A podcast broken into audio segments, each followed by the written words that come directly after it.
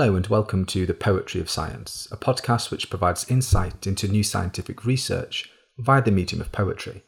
I'm your host, Dr. Sam Illingworth, and each week I'll be introducing you to some of the latest scientific findings and sharing a selection of science themed poetry. If you enjoy this podcast, then please consider giving it a rating and leaving some feedback in your podcast directory of choice. And if you really enjoy it, then why not share it with a friend? After all, we could all do with a little bit more poetry in our lives. In this episode, I'll be exploring new research which has used environmental DNA sampling to rediscover Brazilian frogs that were assumed to be extinct.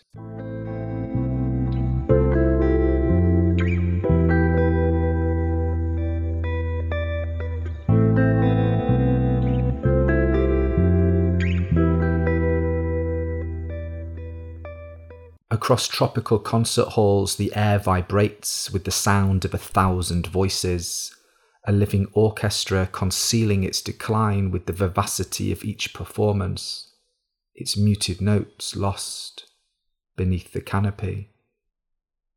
Guided beyond senses, we dowse for inference, amassing microscopic fragments that ripple across the surface, fleeting footsteps caught only in the periphery of our jaded sight. Hidden from view to be gone without sound, as we follow the breadcrumbs they thought not to be found. This poem is inspired by research published in Molecular Ecology, which has used environmental DNA to find species of Brazilian frogs that were thought to be extinct. Environmental DNA, or eDNA, is DNA that can be found in the environment. It originates from cellular material shed by organisms via the skin, excrement, etc., into aquatic or terrestrial environments that can then be sampled and monitored. It's an efficient, non invasive sampling approach, and when coupled with sensitive and cost efficient DNA sequencing technology, it provides an extremely powerful tool for biodiversity monitoring. This methodology is important for the early detection of invasive, rare, and cryptic species, i.e., those species that appear identical but are genetically quite distinct. It can also be used to find evidence for the existence of species that were previously thought to be extinct. In this new study, researchers in Brazil have used eDNA to search for 30 different frog species in six sites across southeastern Brazil where the frogs were known to have previously lived. Of these 30 target species, 13 were frogs that had totally disappeared and were presumed extinct, 12 were frogs that had disappeared locally but were still found in other regions, and 5 were frogs that were once abundant but which were now much harder to locate. In order to do this, the researchers took water samples from the six sites before filtering the water and then extracting the eDNA from that water for analysis. By cross referencing the extracted eDNA with the DNA sequences of the targeted species, the researchers successfully detected DNA traces of four declined species, two that had locally disappeared, and one species that had not been seen since 1968 and which was assumed to be extinct. For those species where DNA sequences were not readily available in online databases, the researchers obtained tissue samples from specimens housed at the amphibian collections of a variety of Brazilian museums.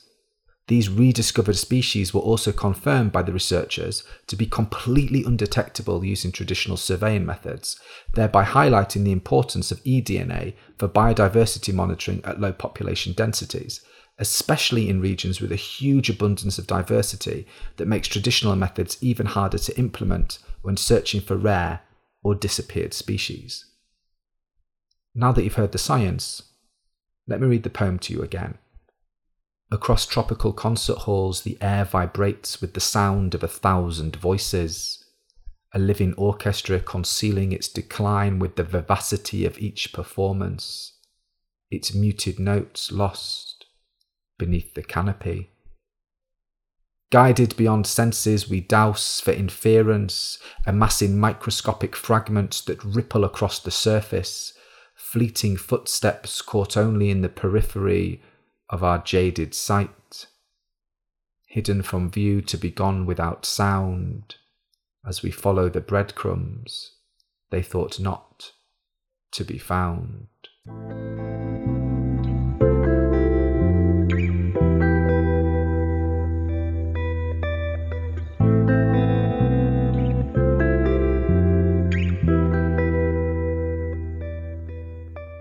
In this section of the podcast, I like to share a poem written by another poet on a topic related to the science that has been discussed so far.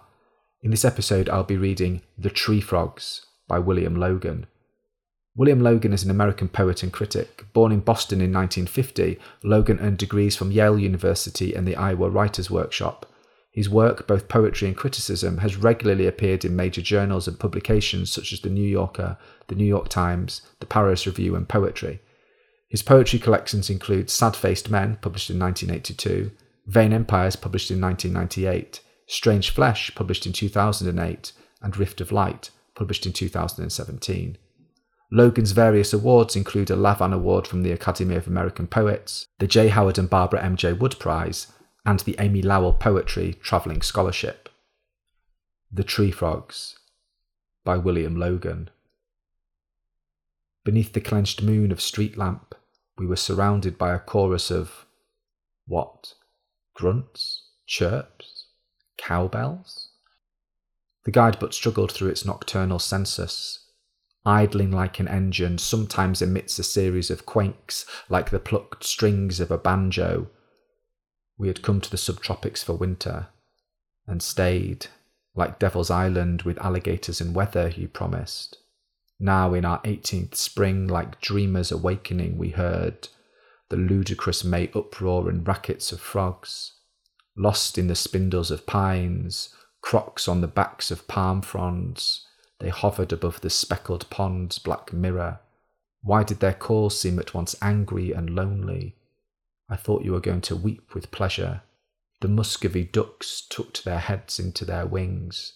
Pig frog, squirrel frog, gopher frog, eastern spadefoot. We left them to their ungodly, helpless, anonymous sinning, frogs trying to attract a mate, which, had we been strangers, might have made this a love poem though it is not.